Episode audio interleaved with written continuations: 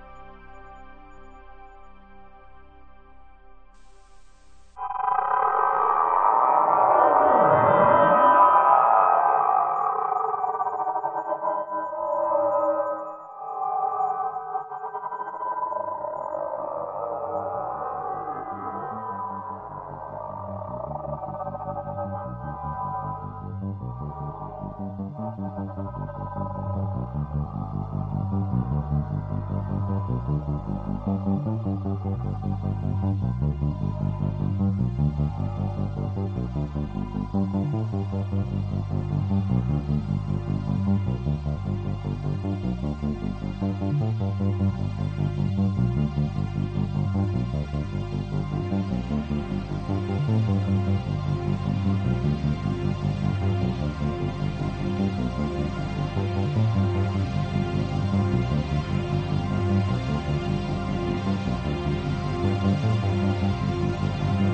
you.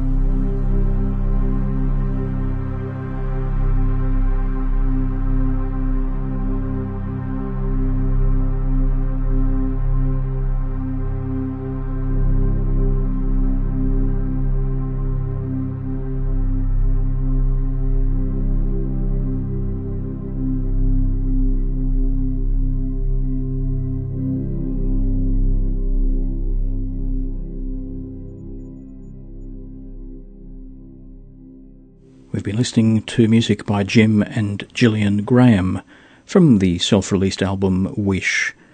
Adventus and Elysium, the name of the two pieces. Before that was the entirety of Solitary Journey, the recording by Gordon Simmons. Some of the tracks from that were Caution, Drones at Work, System Checks, Deep Space Jump, and Lullaby on the Bridge. I'm George Cruikshank, and you're listening to the 1140th broadcast of Ultima Thule, ambient and atmospheric music from across the ages and around the world, coming to you from Sydney, Australia, and the studios of Ultima Thule Ambient Media, heard across Australia via the Community Radio Network and across the United States via the PRX network. For more information about the show and to take a look at our playlists, the place to go is our website, ultimathule.info.